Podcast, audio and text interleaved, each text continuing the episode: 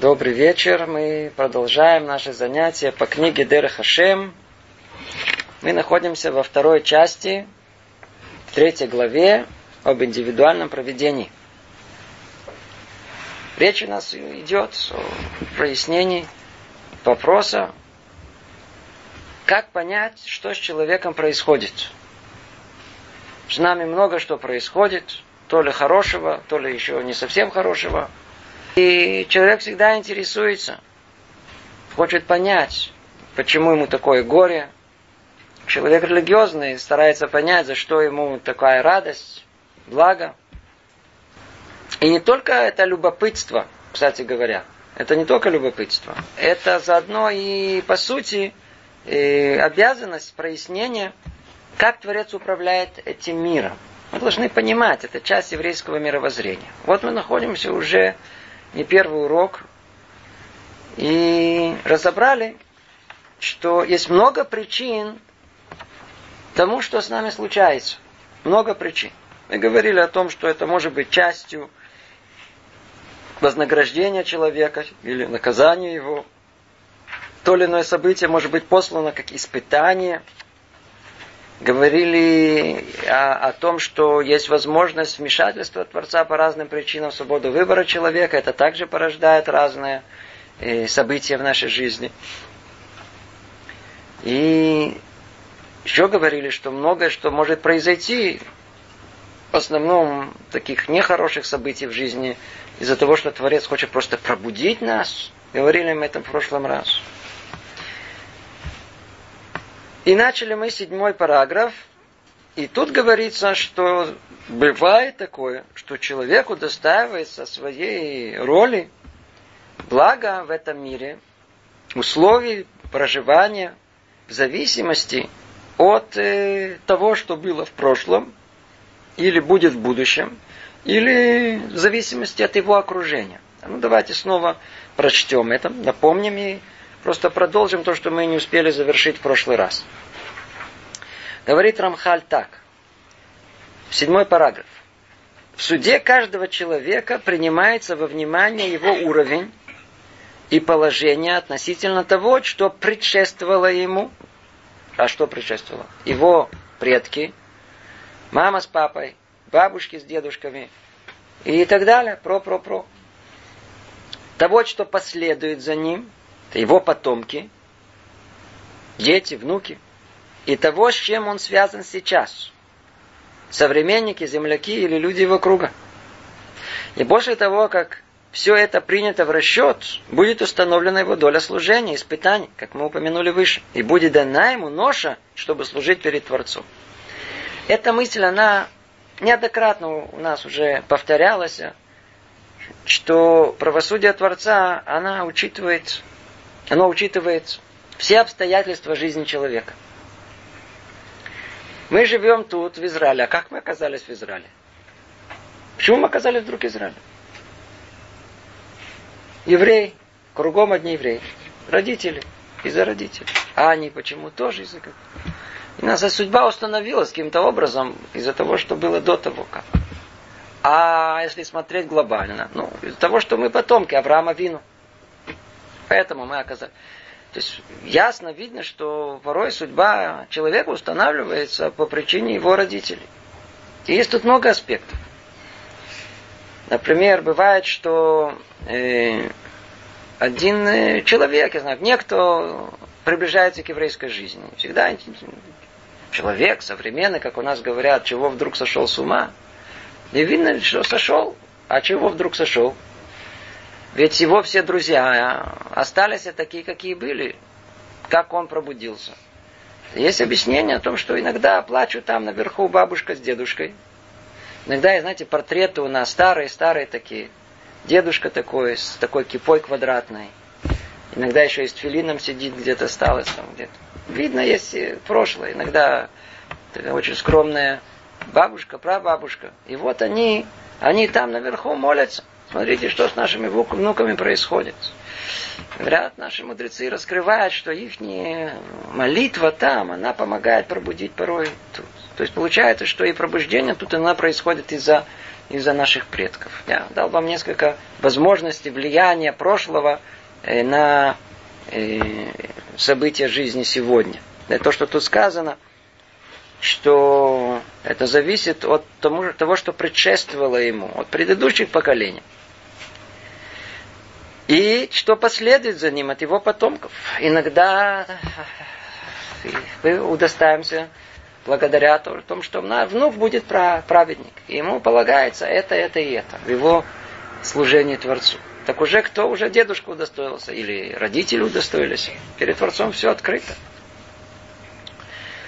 И того, что с, чем он связан сейчас, современники или земляки, то есть люди его круга, порой бывает, что с учетом всех обстоятельств всего вокруг, э, то человеку полагается именно такая судьба только потому, что он живет в этом обществе.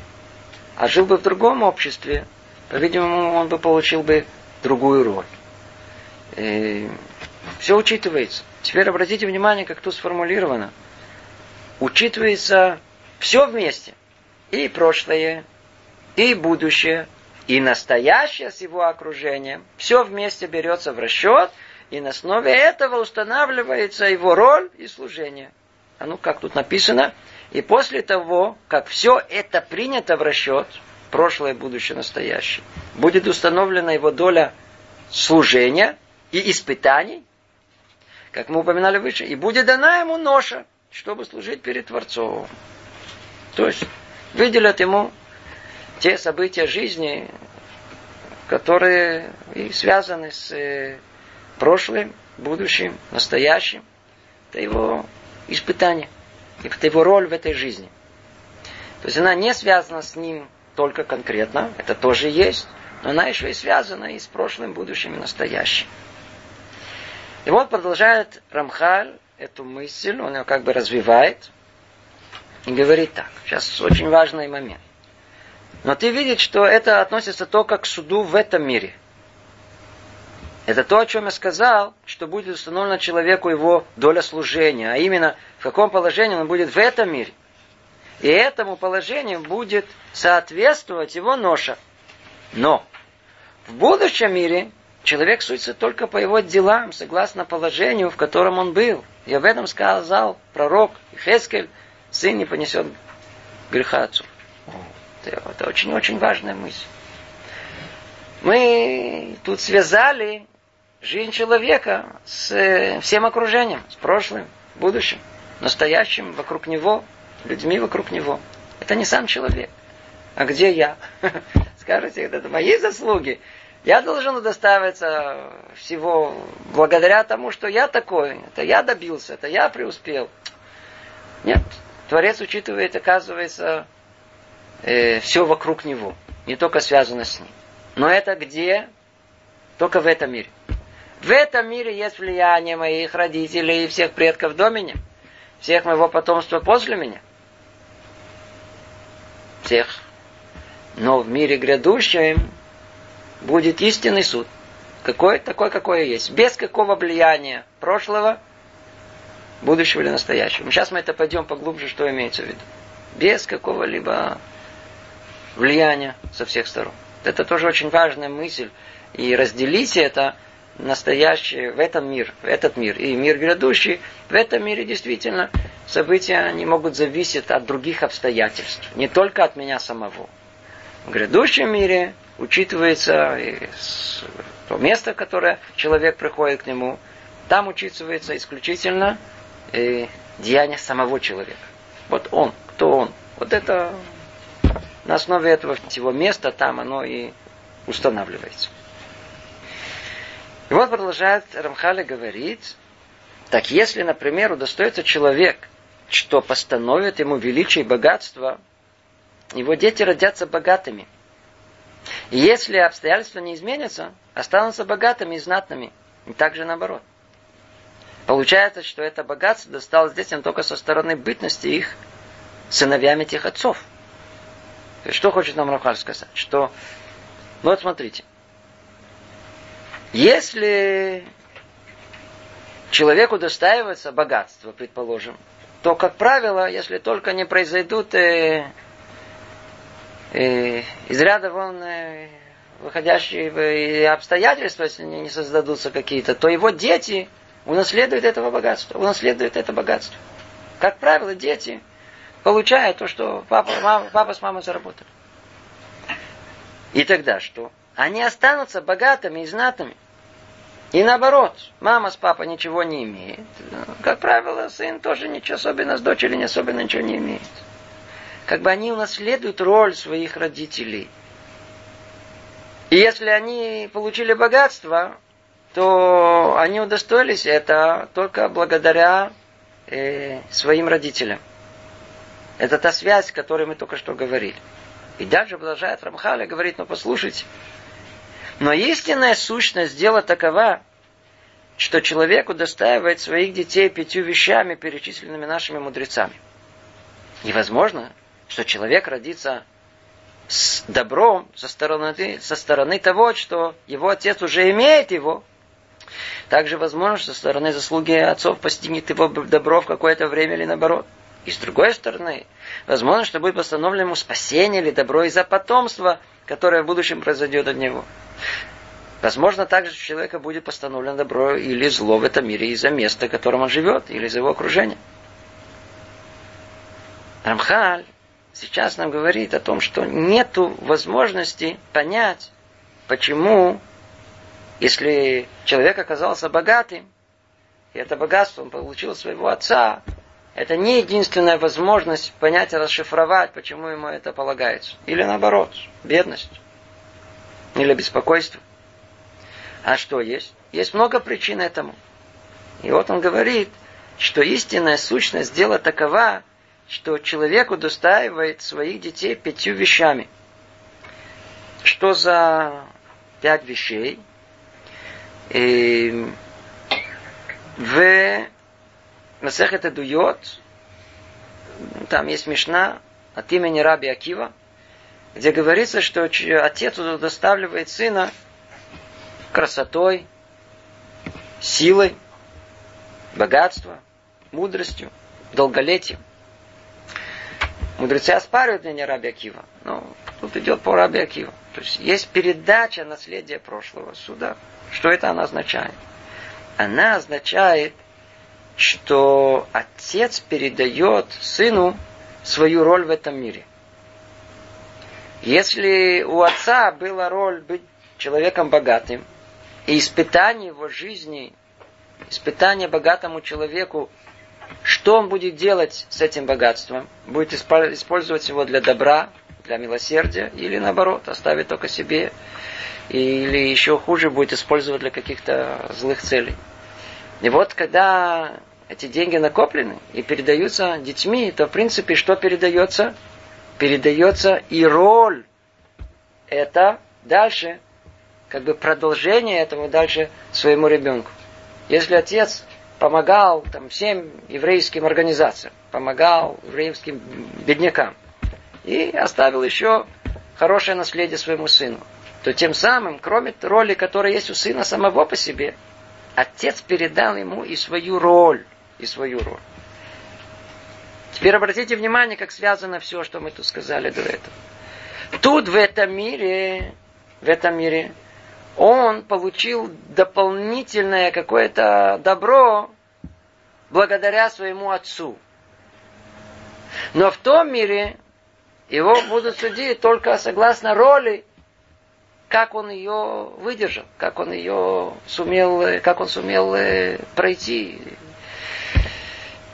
пройти. Это испытание этой роли. То есть в этом мире мы видим влияние всего. А в грядущем мире только той роли. Но только эта роль, она связана с прошлым. С чем? Отец передал ему своим богатством определенную роль дальше своему сыну. И вот эта роль, за нее он и будет отвечать, выдержал он ее или не выдержал. И продолжает Рамхали говорить, и возможно, что человек родится с добром со стороны того, что его отец уже имеет его.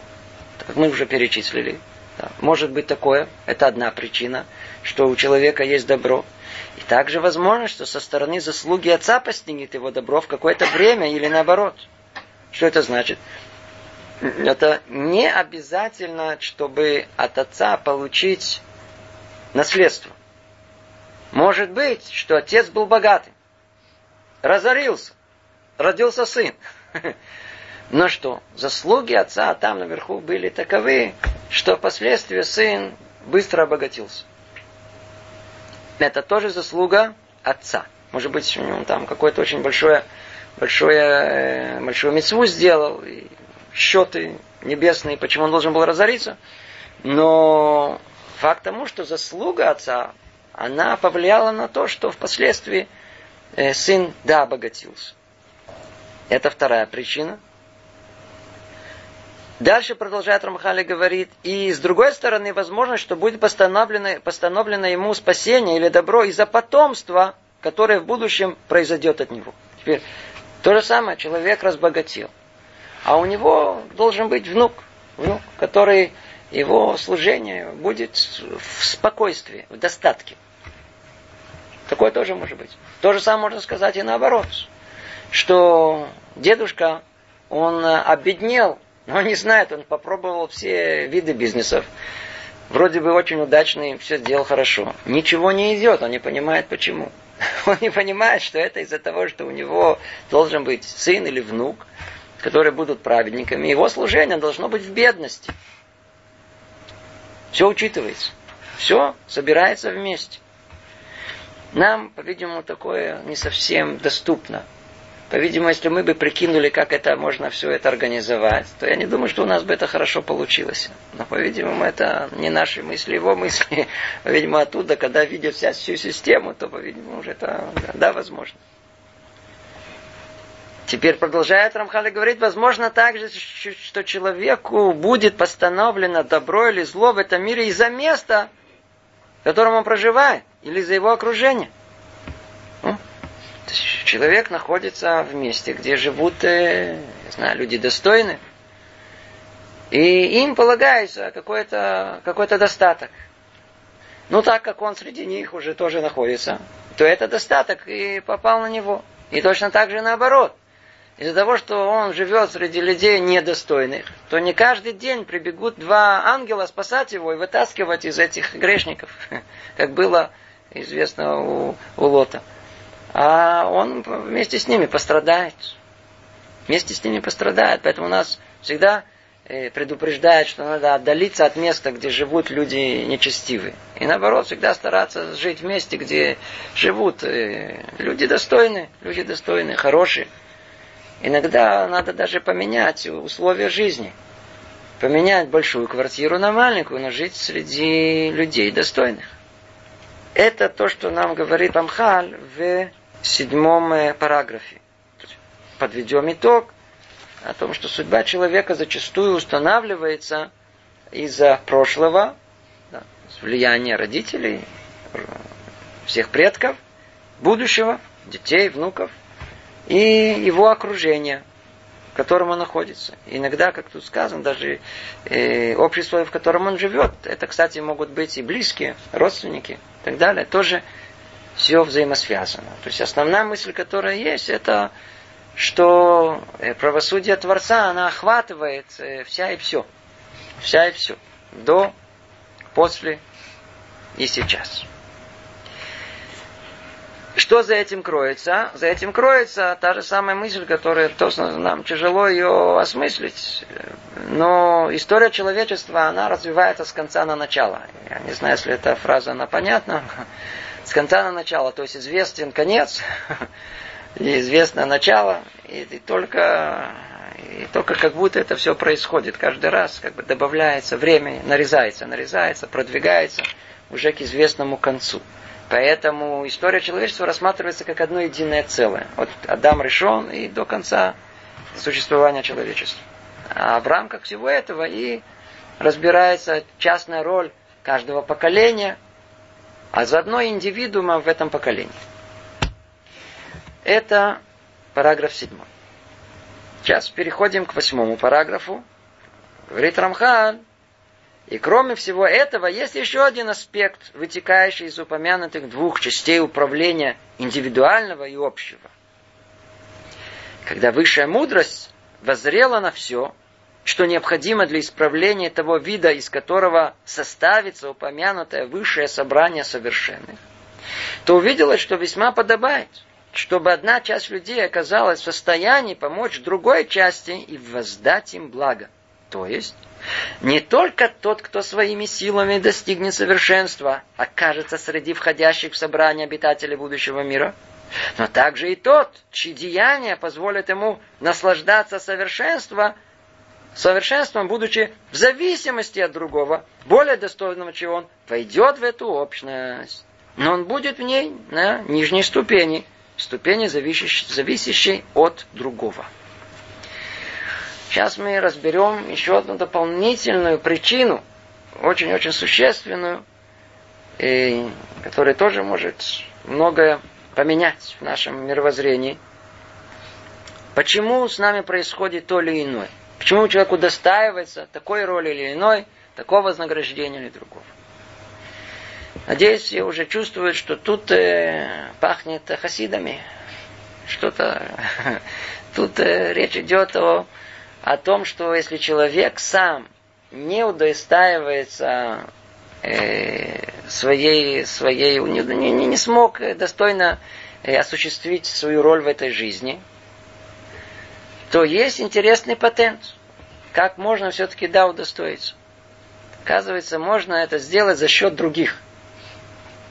Самому не получилось а у других это получается очень хорошо, и даже не полагаются избытком, то можно как-то, что называется, приклеиться. Это идея приклеивания к праведнику. И так как праведнику достаивается грядущего мира, то тот, кто приклеен к нему, по принципу, как мы приклеены к Творцу, то и такой человек может удостоиться грядущего мира. Это общая идея. Я уверен, что все ее слышали. Сейчас только разберем более подробно. И она тоже объясняет нам, почему с нами происходит то или, или иной. Давайте снова обратимся к тексту. Сейчас разберем только его подробнее, после того, как мы знаем общую идею.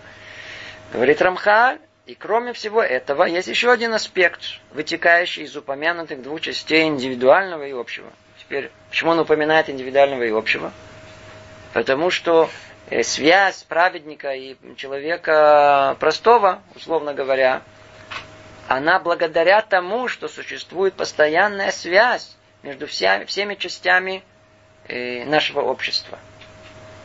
Постоянная связь, неразрывная связь. До этого мы говорили, что Творец судит всех с, конца на начало, беря в, в расчет прошлое, будущее и так далее, и так далее, и включая общество. Сейчас мы более детально входим в это. Что значит учет общества вокруг? Что имеется в виду? Окружение, э, место. Имеется в виду, что у человека есть индивидуальная роль, и оказывается, что его роль, она устанавливается не только на уровне своего индивидуума, но она идет с учетом и общей роли, которая есть. И это идет параллельно. Есть я как индивидуум, и есть я как часть общего это то, что они хотят сказать тут. Что э, есть еще один аспект, вытекающий из двух частей управления индивидуального. То есть, когда есть у нас э, роль наша частная в этом мире, а есть нас как части общего. И то, и то учитывается. И вот, что же, э, что же это добавляет? Говорит Рамхаль, когда выше Мудрость воззрела на все, что необходимо для исправления того вида, из которого составится упомянутое выше собрание совершенных. Что за собрание совершенных? Тот, кто следит за занятиями, помнит о том, что мы с вами говорили, что конечная цель, чтобы из всех людей, всего общества выделить общество совершенное. А что с ними произойдет? Они удостоятся грядущего мира а все остальные не удостоятся. То есть так как человек должен пройти исправление, то все те, кто удостоится его, это будет э, то самое собрание совершенных, которое достоится грядущего мира. Теперь э, э, милосердие Творца, оно желает, чтобы это собрание оно было максимальным. Что касается него, чтобы все вошли в него. Но так как у человека есть свобода выбора, то, мягко говоря, не все хотят туда попасть. Потом будут кусать локти, но это будет потом. А пока, где? Ничего не видно, и свобода выбора. Лика Творца скрыта в этом мире. Поэтому воля самого любого человека желать попасть в это общество или нет. Так вот, снова прочтем. Когда высшая мудрость воззрела на все, что необходимо для исправления того вида, из которого составится упомянутое высшее собрание совершенных, это то, куда мы стремимся попасть в это собрание, то увидела, что весьма подобает, чтобы одна часть людей оказалась в состоянии помочь другой части воздать им благо. Ага. То есть какая, какая наша конечная цель? Собрание совершенных. Очень хорошо. И тут есть вмешательство провидения Творца. Какое? Чтобы увеличить, увеличить шанс попасть туда. Кстати говоря, это очень хорошая новость. По-видимому, из всего, что мы учим, это самое оптимистичное, что мы до сих пор выучили. Это очень оптимистично. Потому что каждый человек прикинет, неужели у меня есть шансы куда-то попасть, удостоиться? Где я, а где все, что, о чем мы говорим? Ну вот, оказывается, что есть возможность. Какая? Есть возможность не самому, не как заслугу своих поступков попасть в грядущий мир, а благодаря помощи праведника туда удостоиться этого. Как тут сказано – что весьма подобает, чтобы одна часть людей оказалась в состоянии помочь другой части и воздать им благо. Другими словами, есть некая система, где все связаны и повязаны один с другим. Сейчас мы дальше расшифруем это всем известное э, правило о том, что Коль Израиля Равим что весь народ Израиля, он связан, он ответственен друг за другом. Сейчас мы дальше это подробнее разберем, но тут уже начинает, эта мысль, она начинает развиваться. И она, э, демонстрация этой мысли у нас есть в Сукот. В Сукот одна из э, э, мицвод это вознесение четырех видов растений, каждый из которых символизирует что-то. Надеюсь, все знают. Улав символизирует э, праведника, э, я извиняюсь, э, э, этрог символизирует праведника, Улав символизирует того, у кого есть э, вкус, есть э, тара, но запаха добрых дел нету. Э, адас, смирта, наоборот, запах есть, добрые дела есть. Запах распространяется далеко, поэтому так же, как добрые дела, видно, что есть добрые дела. А учеба Тора это вещь скрыта, на вкус. Добраться до нее, это раскусить надо, вкус должен иметь. И есть четвертое, есть э, как ива, ива, арава у нее нет ни вкуса, ни торы, ни запаха, ни добрых деяний. Какая мецва есть у нас? Взять, собрать их все вместе, в одно единое целое. И, как сказано, придут эти, и и хапруал элю, велю и хапруал эле. Э, эти помогут исправиться этим, эти помогут исправиться этим. Это, это идея, идея взаимного такого поручительства, которое есть в еврейском народе. Другими словами, есть тут э, э, есть тут э, большая надежда, что э, человек может удостоиться грядущего мира, мира благодаря, благодаря уровню других людей. Давайте сейчас еще чуть-чуть это разберем. Продолжает Рамхали говорит. То есть не только тот, кто своими силами достигнет совершенства – и он окажется среди входящих в собрание обитателей мира. Не только он. Мы до этого говорили, человек своими силами, что заработал, то имеешь. Но также и тот, чьи деяния позволяют ему наслаждаться совершенством, будучи в зависимости от другого, более достойного, чем он, войдет в эту общность. Войдет. Войдет тоже общность. Что это значит? А ну давайте подумаем, тут есть много вопросов. Это все не, не очень просто, не очень просто.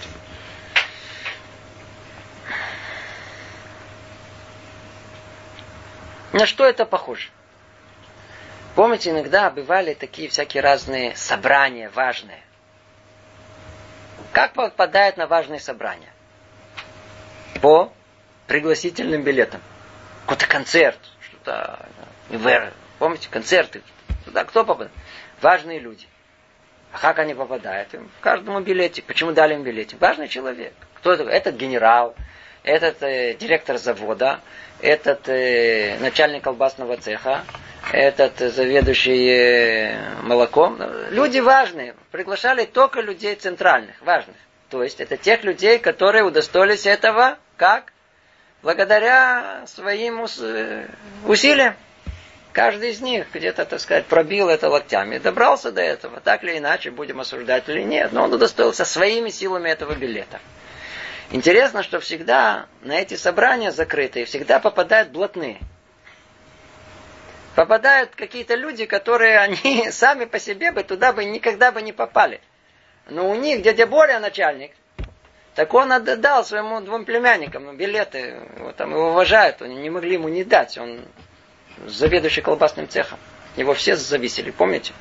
Это были...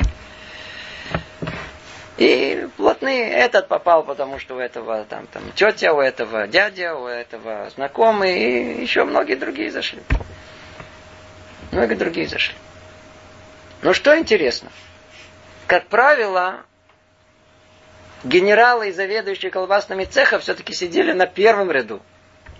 Блатные сидели где-то где-то там дальше. То есть у них была, конечно, был входной билет, они получили. Но не получили место равное с теми, кто удостоился э, своими силами. Вот это прообраз того, что тут написано. Написано о том, что цадик помогает прийти в грядущий мир. Но он не устанавливает наше место там. Он не устанавливает. Наше место устанавливается в любом случае согласно э, наших деяний. Снова возвращаемся к той же идее. Мир грядущий, улам эмет. Это мир истинный. Там нельзя... Да, там такой какой-то есть. Тебе могут помочь туда попасть. Можно зацепиться. Поэтому всякие разные образные сравнения, что надо зацепляться за за одежду праведника. Это все образы того, как э, праведник может привести нас в грядущий мир. Но место там, э, оно будет уже не... Место там уже оно связано с ним. Как тут сказано, видите, вот продолжение. Но он будет в ней на нижней ступени. Ступени, зависящие от другого. От чего другого? От своих поступков. Праведник только помогает нам попасть туда попасть туда. И, э, но это уже хорошо. Там это очень хорошо. По крайней мере, попали туда. Теперь, но и там даже, и там даже, тоже праведник будет нам помогать.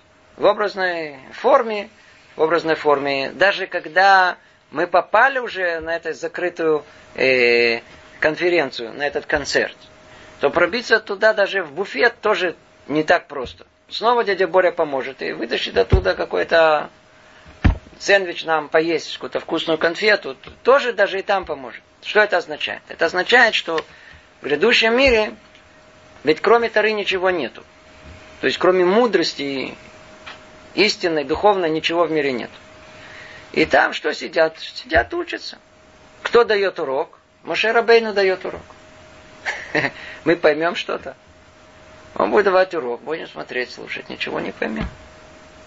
И тогда тот праведник, который, благодаря которому мы попали туда, он нам это растолкует. Скажет нам словами, которые мы можем понять. Чтобы мы могли насладиться этим также. Хотя мы будем уже на другой ступени, будем зависеть от него. И даже там. Но на ступени будем на своей. Но зависеть будем от него, то есть продолжать как бы зависеть от него. Ну, я не знаю, вас это радует или нет, но это все-таки, да, хорошая хотя бы возможность. Теперь, как она реализуется? Как она реализуется? У нас есть много возможностей. Одна из них, она знакома, э, движение Хасидут, она, оно возникло, это одно из основных э, идей, э, на которых она построена, это прилепиться к праведнику. Поэтому мы часто встречаем, как хасиды спорят между собой, чей Ребе более праведный. Потому что для них праведность Ребе – это большое дело. Почему? Потому что чем праведнее Ребе, тем больше шансов у него самого удостоиться. Главное – приклеиться к нему. Поэтому надо стараться быть подобным ему. Во всем, даже во внешности. Если Ребе одевается так, значит Хасид одевается точно как Ребе. Если Ребе, он размеров чуть побольше, то я поем еще больше, чтобы тоже быть похожим на Ребе. Если он других размеров, то я могу даже голодать. Но главное, чтобы быть похожим на Рэбе. И это, это вовсе не смешно. Это, это действительно большой-большой принцип. Именно по этому желанию и проверяется хасид истинный, если он действительно хочет пойти по пути Рэбе. Я уже не говорю о всех достоинствах всех остальных. Это подобие, строится подобие. Приезжает к нему поэтому на все праздники и старается быть у него, любой вопрос просить у него. И настолько, насколько зависимость от него, в такой же степени у него есть шанс, как бы, и чтобы Рэбе его привел к грядущему миру. Другой пример, который у нас есть, это известный принцип Звалун Вейсаха. Надеюсь, вы тоже это слышали. Такое есть, я не слышал, что есть где-то в других мировоззрениях подобное. Э, есть принцип. Так как для нас, э, для нас очень, очень важно, э, как мы сказали, основу всему это изучение Торы – но не каждый человек, он то ли способен изучать Тору, или у него обстоятельства складываются так, что он не может учить Тору. Тогда ему приходится посвящать дни своей жизни труду, работе. В поте лица будешь есть кусок хлеба своего. И они в поте лица э, едят хлеб свой. Все очень хорошо. Ну а где же Тора? Где же грядущий мир? Что тогда? А ответ он, ответ он, что есть возможность в еврейском э, мировоззрении, чтобы составили договор. И это то, что у нас существует веками, веками, веками. Этот договор называется Звулун и Сахар. Что человек, работающий, находит себе партнера по грядущему миру. Тот, кто работает, его зовут Звулун. А тот, кто учится, партнер его, его зовут Исахар. По имени сыновей Якова, у которых было точно такое же разделение. Звулун был известен тем, что он был мореплавателем, он был торговцем, а Исахар, он был э, примером э, колена, которое всецело посвящало себя изучению Торы. И их сотрудничество оно составляло некое единое целое. Это та же самая идея общности, которая есть у еврейского народа, когда они составляют одно единое целое. Есть Звулун, и есть Исахар. И тогда учеба Исахара, она засчитывается Звулуну. Как будто Звулун, он тот, который сидел и учил, и учил это. И много из других примеров подобного. Так или иначе, что мы видим? Мы видим, что э, есть возможность удостоиться э, грядущего мира посредством праведника. Есть еще интересно, в книге Зор написано, до какой степени это существует, какая-то эта связь.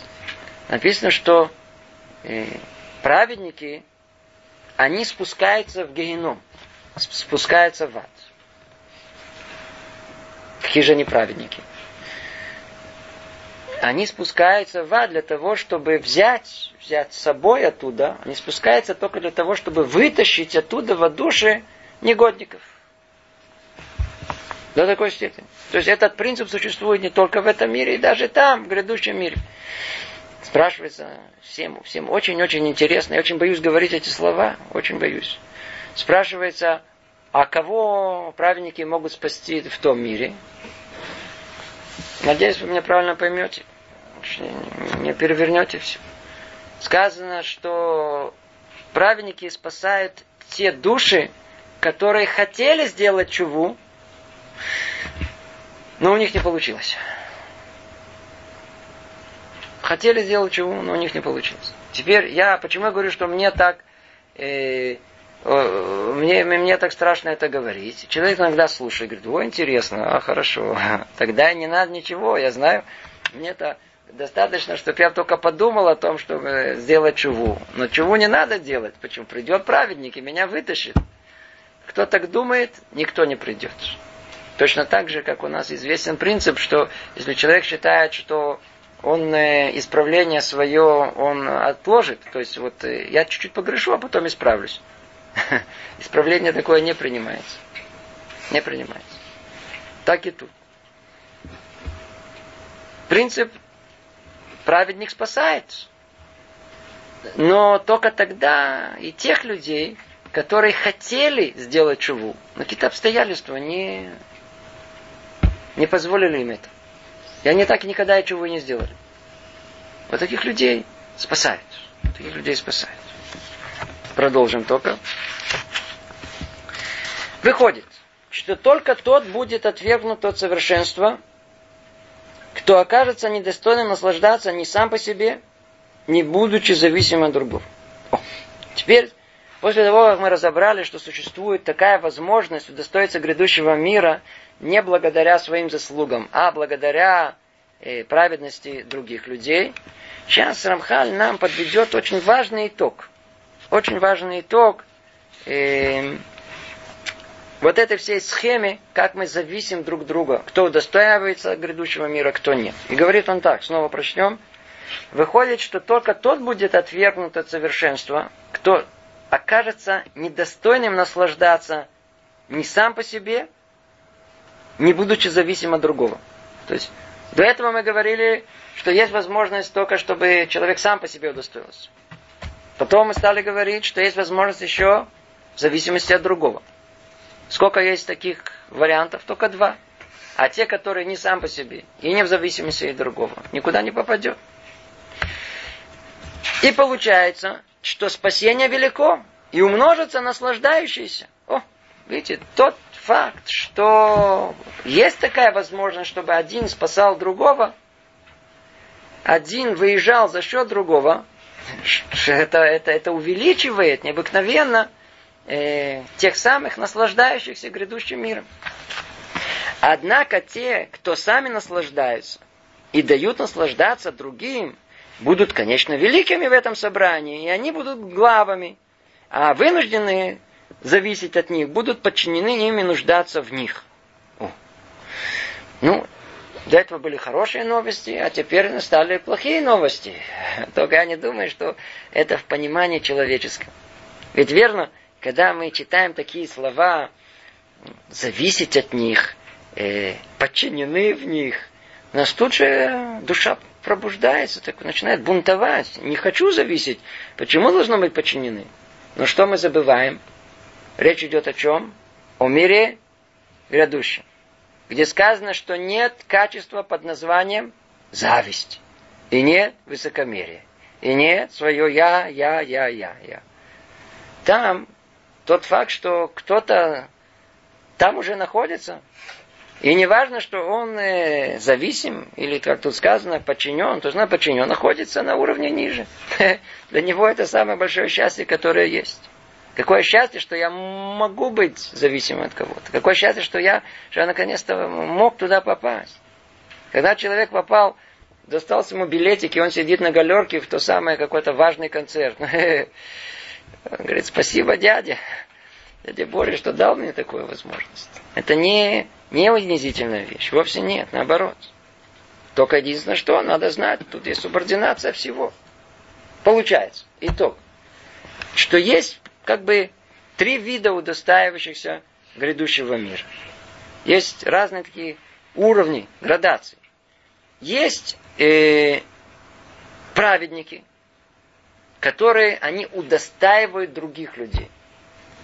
Удостаивают других людей. Не имеется в виду, э, учитель обучает ученика. Не это имеется в виду. Это что-то метафизическое, мистическое. Как праведник, он удостаивает другого. Сейчас мы это чуть больше разберем. Удостаивает других людей. Это одна категория. Они те самые праведники, которые там на самом верху. И, и много-много, сейчас мы разберем, что о них сказано. Это одна категория. Вторая э, они удостаиваются свое место по заслуге. То, что заслужили, удостоились. И третья категория, если бы судили бы их только согласно своих заслуг, они бы ничего не удостоились. А тот факт, что они попали туда благодаря другим, помощи других. Но кто будет там главный? Самая только первая категория. И вот говорит Рамхаль, и чтобы было место этому большому исправлению, связала высшая мудрость изначально людей один с другими. О, сейчас идет объяснение, как весь этот механизм работает. Каким образом один может за счет другого оказаться в грядущем мире. Как один вытаскивает другого из э, ада. Как это может произойти? А он говорит Рамха, и чтобы было место этому большому исправлению, связала высшая мудрость изначально людей один с другим. И об этом наши мудрецы сказали, все евреи ответственны друг за друга. Надеюсь, эта фраза, она всем известна. Коль Исраэль аревим зелазе. Да, колоссальный принцип, который много-много объясняет в еврейской жизни. Все евреи отвечают друг за друга. И из-за этого получается, что все они связаны один с другим и не обособляются каждый сам по себе.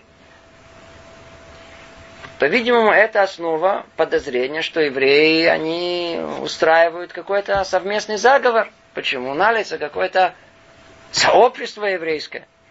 Сейчас мы давайте сейчас поймем чуть-чуть это поглубже, ведь действительно это есть. А ну, как это все понять? Еврейский народ мудрецы сравнивают с овечкой. Почему с овечкой? Могли бы, знаете, все-таки в других народах как-то какой-то лева какой лев какой-то, тигра какая-то, орел.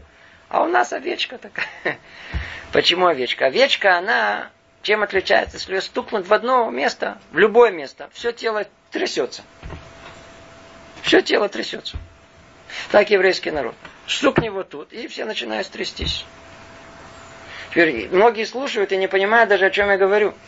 Я говорю о еврейском народе, который всегда жил согласно еврейской жизни, а не современное состояние, когда вообще мы не знаем, что вы евреи, кто еврей, и каждый придумает себе еврейство сам, как ему в голову пришло.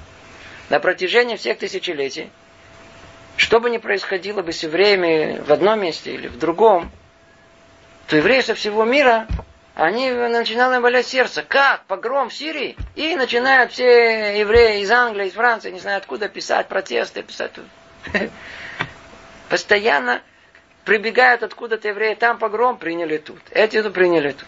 Как это происходит? Почему? Почему есть такое как бы поручительство еврейское друг за друга? Закон, который Творец установил в этом мире. Какой? О том, что мы сейчас все в одной лодке. Мы сейчас все одно единое целое. А ну, по порядку. Это написано еще в Таре, в книге Дворим, там сказано, что когда вы придете в Арат Исраэль, Маше Рабейну еще завещает, Ишуа Бену, то знаете, вы должны там сделать клятву, установить клятву друг другу. Кстати, это событие, почему-то оно как-то ускальзывает из наших глаз. И, как правило, мы говорим о становлении еврейского народа при выходе из Египта, при получении Торы. Но забываем о том, что мы как народ окончательно, как народ, мы образовались окончательно только тогда, когда Ишуа Бенун переводит весь еврейский народ через Иордан. Откройте книгу Ишуа. И, и в тот же день, когда он всех перевел, произошло большое чудо. Весь еврейский народ, он перемещается в район Шхема, к двум горам, до сих пор известных точно, если их местоположение, точно. Одна называется гора Гризим, а другая гора Иваль. И там, как и было заповедано Маше и написано, и описано это в э, книге Дворим. Шесть колен стояло с одной стороны, шесть с другой, а Левиим и Куаним стояли посередине, и они произносили клятву. И вот сказано, что это был день, это было событие, которое окончательно связало еврейский народ в одно единое целое. Теперь вы аревим залезли. Теперь что вы? Теперь знаете же, что вы все теперь связаны с друг с другом. И не можете сказать, что и не я это сделал. Теперь обратите внимание, тут есть палка о двух концах. Палка о двух концах. Вы помните, когда мы жили в Советском Союзе, недавно, то там посылали посылочки из Америки, помните? Из Израиля. Было такое, было? Да. Люди были очень довольны. И посылают посылки. По-моему, можно было продать, жить. Ну, я знаю, в 70-е годы, 80-е годы. Посылки посылали. Очень народ был доволен. Очень доволен. А что вдруг? Американский еврей должен посылать посылки за свои кровные деньги русским евреям. Чего вдруг? Ведь речь шла о миллионах, миллионах долларов. Чего вдруг? Какой ответ? Аравим залезе. Все отлично. Один еврей помогает другому, как здорово, как хорошо. Какой прекрасный принцип Творец установил. Так, очень хорошо. Мне проходит несколько минут, выходит на улицу, встречает группу ребят. Они ему смотрят. Ты чего, израильский агрессор? Ты женщину убил. Я говорю, я убил? Я говорю, да, ты же в Израиле вы убиваете. И его раз, ему раз по морде. Он говорит, чего меня? Это там где-то, я знаю, израильские агрессоры, а я где-то сижу во Владивостоке, не знаю, в Хабаровске или на Воронеже, или где-то на Украине. И меня побили. Это другая сторона палки. Мы все повязаны друг за друга. По этой причине не только один еврей помогает другому, но если там евреи кого-то побили, что-то произошло, бить будут потом всех евреев. Все связано одно с другим как в ту сторону, так и в другую сторону. Нам не все это, это нравится. Нам нравится только, когда мы помогаем друг другу. Это хорошо. А бывает, что помогали сейчас. В наше время уже вообще все исчезло. А заодно и это объясняет о том, что мы все сидим, мы повязаны. У нас общая судьба еврейская, от которой очень тяжело уйти. И мы уже обучены историей, что даже если хотели сильно от ней отделаться, как то было в Германии, в Европе, и прошло, прошло уже там несколько поколений, то нашлись, а сверху послали нам хорошего посланника под названием Гитлер, который вытащил всех, третье, четвертое поколение, вытащил, вытащил всех назад. Я вам покажу. Хотели забыть? Ну-ну-ну. Точно как все описано. Точно как все описано.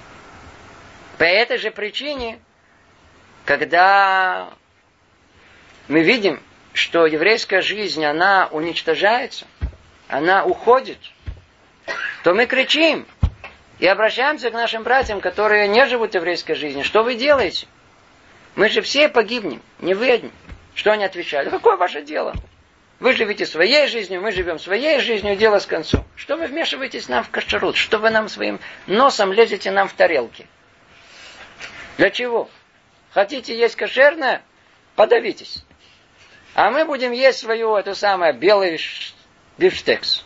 Мне это вкуснее. Вкусная питательная пища. А эти есть, это эти. А мы нет, нет, надо есть кошерное. Нет, нет. Почему вмешиваемся? Может быть, нам было, было бы спокойнее, все-таки, знаете, тихо, спокойно. Они пусть едят свое, мы едим свое. Варухаши. Дело с концом. Нет, почему? Мы будем бегать с ложечкой за ними. Нет, нет, ешь кошерное. Почему? Даже если брыкаться будут. Потому что это последняя возможность держать нас в одно единое целое, пока не прикончат. Причем прикончат не только нас, но и их тоже. Не только их, но и нас тоже. Мы все сидим в одной лодке. На что это подобно? Например, все знают. Это как, знаете, иногда э, родители купили сынишке дрель.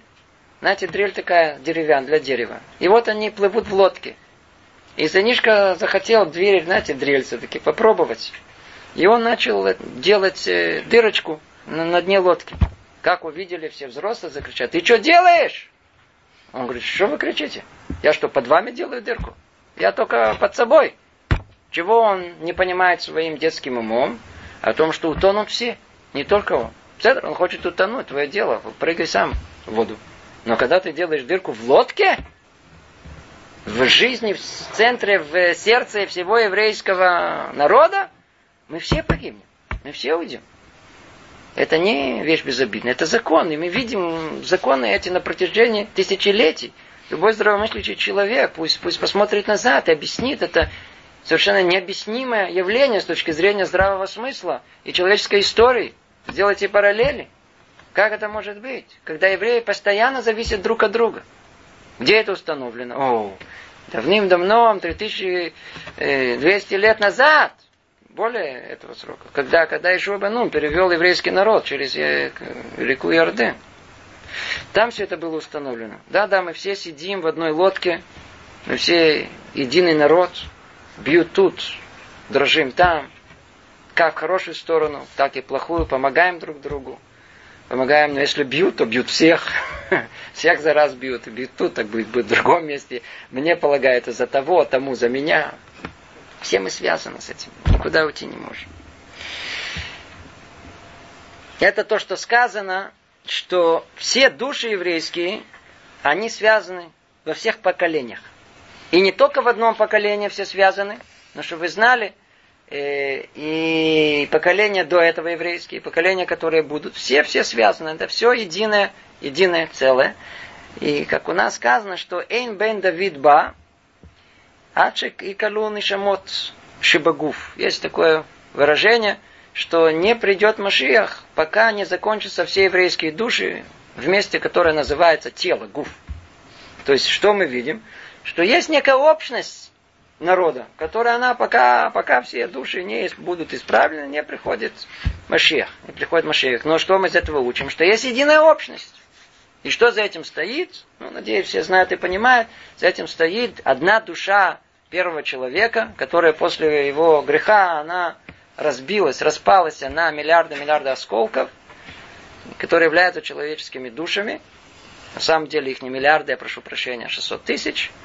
И в конечном итоге мы все являемся э, частями одного единого целого. И это основа всему, что мы тут сказали. Поэтому, когда, когда мы все вместе, это дает возможность праведнику вытащить человека пока не совсем праведного. Так как есть общая связь между всеми частями, поэтому один выходит за счет другого. Из-за той связи, которая у нас есть. И как мы видим, видите, это та же самая идея, она проявляется в самых местах, на самых разных уровнях. Вся эта связь, которая есть в еврейском народе. Ну, мы тут остановимся, Раташем продолжим в следующий раз. Всего доброго.